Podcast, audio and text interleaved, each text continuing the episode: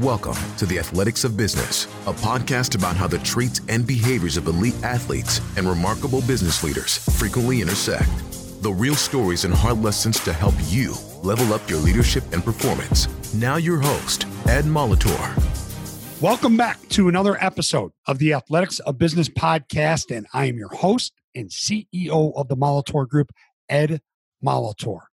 Today, we are going to dive into and talk about a topic that consistently comes up in conversations with my current clients, with potential clients, um, even previous clients, where we revisit this subject time and again. And that is, hey Ed, I have this this manager, and I think he could be really good. Man, did he did he kill it when he was a producer? He was he was good, and I just his team's just underperforming, and I don't know if I need him to be managing, if he should be spending time coaching. I I I, I don't know. And what, what what should we do with him? Well, here's the thing, and I want to I want to make a very clear this time we spend together today is not going to be discussing management and coaching in traditional versus non-traditional sense okay it is going to be real it's going to be genuine it's, i'm going to talk about what i firmly believe i have stats here to back me up current statistical data to back me up. I'm not going to spend time just spitting out and spewing and drooling data because I think that's boring. But the bottom line is this. People want people want. One thing i you know one thing i i i I'll, i talk about often is the predictive index survey survey. What they talk about is people want managers who coach. They want managers who coach. And there's a lot of reasons for that and we're going to get into that. But before we do let's set the table a little bit in terms of well okay what's the traditional view of what a manager is all right? And we, we all know that. A manager assigns tasks they track performance. They understand rules and regulations. They're they're problem solvers right? They're always putting out fires or troubleshooters or problem solvers. Managers get things done and they tell they tell others how to get things done and and why do they tell others how to get things done is because they often think that they're coming from a place of greater experience and, and knowledge and, and, often training. I'll tell you what managers do do they motivate. And what do i mean by that? All right? When you motivate you're often getting people to do things that they don't want to do. Now Let's talk about coaches, right? The traditional sense of a coach. And Ed, are you talking about an executive coach? Are you talking about a business coach? Are you talking about an athletics coach? Because after all, this is the Athletics of Business podcast. So we're going to revisit that point, what type of coach I'm talking about here in a few minutes. But let's just talk about a traditional coach in the sense of a business coach. They guide people to help them achieve their goals. Okay. They listen, they explore options, they provide support they facilitate growth, and they inspire. I mean, what does that mean? Well, when you inspire, you get people to do things that they might not necessarily have thought they were capable of doing. They they want to do them. You know, they set goals that they think are awesome. They're stretching goals, they're reaching goals, they make them get outside their comfort zone and reach doesn't necessarily mean they believe they can do it. So you really need that balance of motivation and inspiration. Okay. Just like you need that balance of a manager who can coach. Now, okay, back to the question, Ed. Come on, man. What do you what do you talk about here? Well, as you know, my previous life, I was a college basketball coach. I did that for years at different levels, and and um, coached at schools such as Texas A&M and uh, Northern Illinois and DePaul and Lewis University, where I started my career, which was four amazing years. And and um, I've also been an executive coach now for over three years.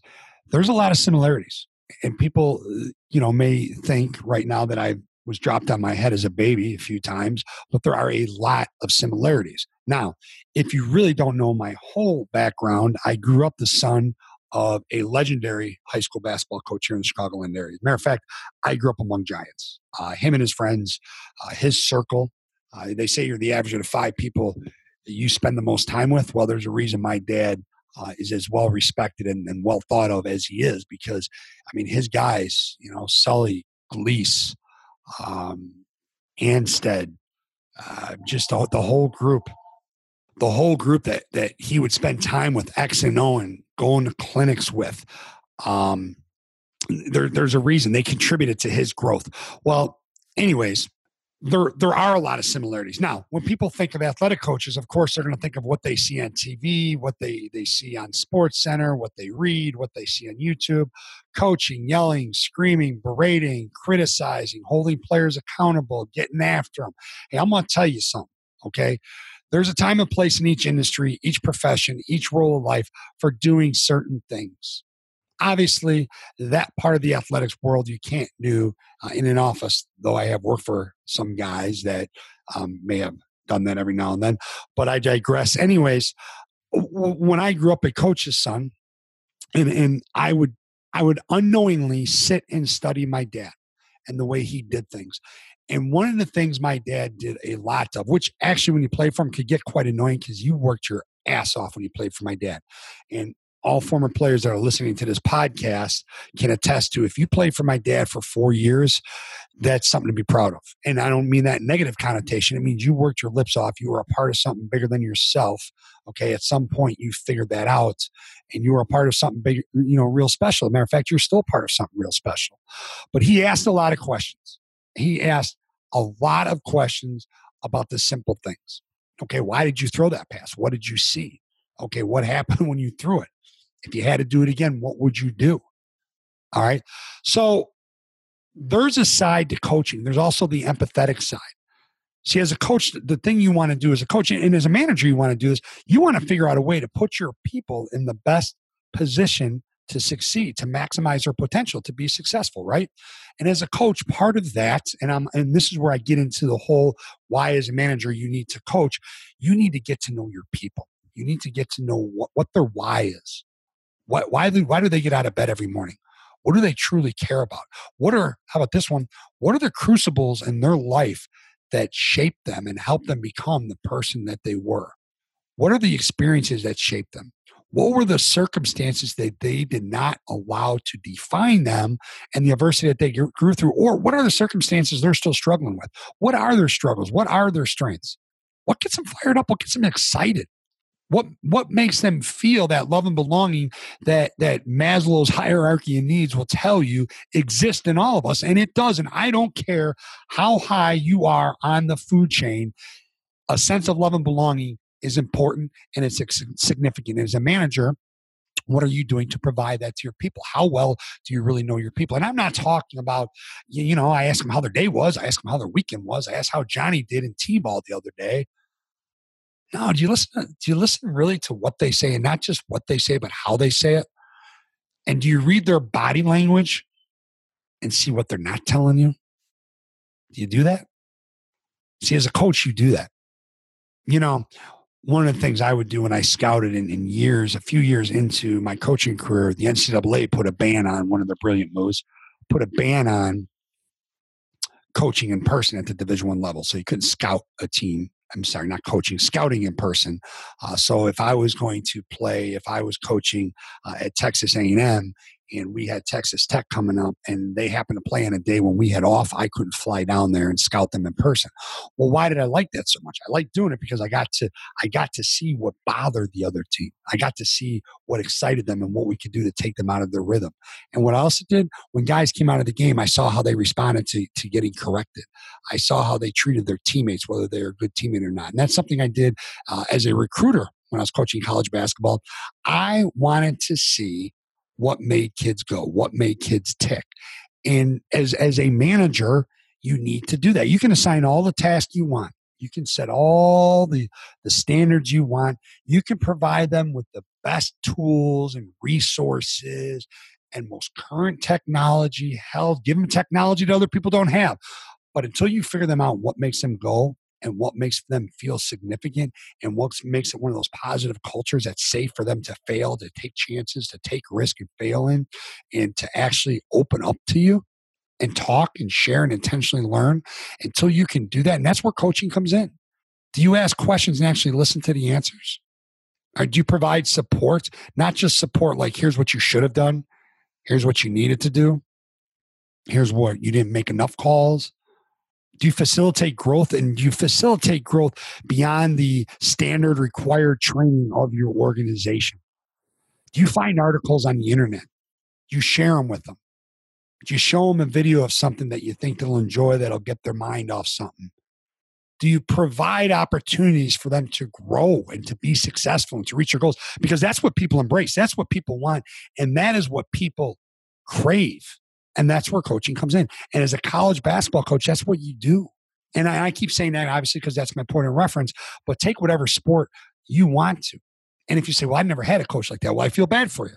Okay. And again, I'm not talking about AAU. So, so if, if you're the parent of an AAU child and you say, well, my AAU coach doesn't do that, there's some great ones out there, don't get me wrong, but the majority, eh, no, you're right, they don't do that. Okay. But my point being is this the the the things that coaches really do. Hey, coaches, you know, coaches have metrics. They track performance, they look at stats, they watch film, they hold people accountable. The the great coaches, what they do, they set expectations, and if those expectations aren't met, they'll hold you accountable, but they're going to help you meet those expectations next time and not by clearing obstacles out of your way. I remember a while back, I was reading something about what great managers do. They get obstacles out of their people's way. Well, let me explain something to you, okay?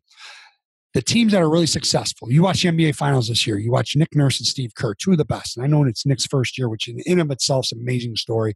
But Steve and Nick, I for years have admired those two. Uh, was fortunate enough to play in an open gym down at University of Arizona. I was working their basketball camp with Steve Kerr. Um, had already known his story. He was in the league at the time. It was like his second or third year. Um, and, and, Nick Nurse uh, knew him as a college player. Knew him when he he first got his first uh, college head coaching job at Grandview in Des Moines. Just a ton of respect for those guys. But you know what? Their teams are the same as Pop, and obviously Kerr's a product of Pop down in San Antonio. They're player led teams during games often. They are often player led teams. And that's what happens as a manager when you coach. You empower your people to make quick decisions. You don't always have to be putting out fires, solving problems. People coming to you and saying to you, you know, well, I, I don't know what to do in this situation. Have you prepared them for it? As a coach, that's what you're going to do. Okay. And you say, well, I don't have time. I can't afford to coach them as well as manage them. No, I'm going to tell you, you can't afford not to. And that's just that's just one example. One of the big things as a coach you do is you help your players be successful off the floor. So what are you doing for your people in your organization to make sure that they're successful away from the office? What value are you adding? Does their wife or does their husband or do their kids love the fact that they work for you? Do you know that? Work with you, work within your organization? No, I mean, you think about that. Those are things that coaches care about. And as a manager, you may say, well, I've never done that. I don't know how to do that. Okay. You can learn. But here, here's what a coach, here's where you really dig into the coaching. You you really, after you figured out what makes people go, after you figure out what makes them tick, now the real fun starts. Okay. Now you provide that support, you facilitate the growth, you listen, you you do explore options with them because the great coaches just like the great managers realize that their people have the answers their people know the solutions. It's getting to them again well i don't have time to do that. You don't have time not to do that. And, and that's why i think you know it's funny? Because people say oh the millennials. Oh man that that gen z and for people who may be asking what Gen Z is, it's people that were born after 1997. Now, I'm going to throw this one out for you. Okay. First time ever in history, there are not four, but five generations in the workforce. And you may be thinking, well, that's impossible. There's no way. Well, guess what? Way, because it is possible and it's very real. Why is it? Why? Why is it that way? Well, there's there's plenty of reasons, but the, the first one that jumps out at you is 2008 necessity. Traditionalists, there's traditionalists, and that means they were born before 1946, have to work. Okay. Then you have the baby boomers, and baby boomers were born between 1946 and 1964. People are living longer, healthier lives mentally, physically, emotionally. So if you think about it, if you think about the baby boomers, if they truly love what they do, and the traditionalist as well, if they truly love what they do, why are they going to walk away? What if what if they don't know any different and they love going to work every day and it's just something that that fulfills them? Okay, that's another reason. Then you have then you have after baby boomers, you have my generation, Generation X. And they were born between we were born between 1965 and 1976 and then following generation x is the one that people love to just drill and that's the millennials generation y. Are they different? Yeah they're different but guess what? Generation x was different than the baby boomers. So if you're a manager if you're a ceo if you're a director if you're a senior vp if you're a vp or if you're just a team lead it's your job to figure out how to lead them and how to get them to produce and that's all part of being a coach or being a manager who coaches. Okay. And then after the millennials is Generation Z. And that's what I mentioned. And that's folks that were born after 1997. So there's all sorts of different things um, going on that are the reason why, as a manager, you should really embrace the opportunity to grow as a coach. And at the end of the day, what, what does it do? What does as a manager effectively coaching your people do? Well, it does several things. I mean, first thing it does, it's gonna it's gonna get your people to produce at a higher level. And isn't that what we all want? That that production level is gonna be a byproduct of the way you've done things now. And here's one. And I've mentioned this before. It's going to raise employee engagement. I don't get it. Why, why is it to, why are they all of a sudden become more engaged? Because you got to them, right? I mentioned as a college coach, I wanted to get the guys.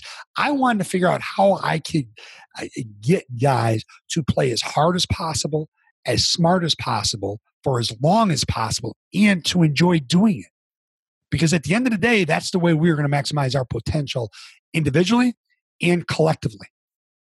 So when you do that, and people feel like they're a part of something special and that they belong and that what they do matters because you've talked about it and because you've told them and you've shown them, they're going to get more engaged. And again, it goes back to the positive culture.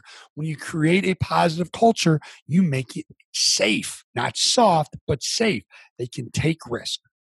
They can fail. You can hold them accountable, but you can also you can also support them they can fail and they can learn and they can grow and they can make themselves vulnerable and they can ask questions. That's why you're going to raise your employee engagement. And what does that do? Think about what that does. And this is very significant in a tight labor market and really in any labor market because what it does, it helps you as an organization sustain your, your, your growth and really just explode your culture. And that increases effective coaching, increases your retention rate you keep your best talent, you keep your best people, you keep your best role players. Okay. You, you see it all the time now in college basketball with this transfer portal. The stupidest thing, I, I it is so bizarre. You talk about the tail wagging the dog, and I'm not going to get into players should be paid. I'm going to tell you what, the NCAA might be one of the biggest band of misfits ever. And I'm not talking about just currently going way back in time. All right. But here's the bottom line. All right. You want to keep your players, you create a culture with the right people, people don't want to leave. People don't want to leave. Now, will people make mistakes and leave? Absolutely, they will. All right, absolutely. Well, I I did it in college. I left Creighton after two years. I was immature, dumb. I, mean, I wasn't a, a dumb kid, but I made a dumb decision, and um, I regretted it.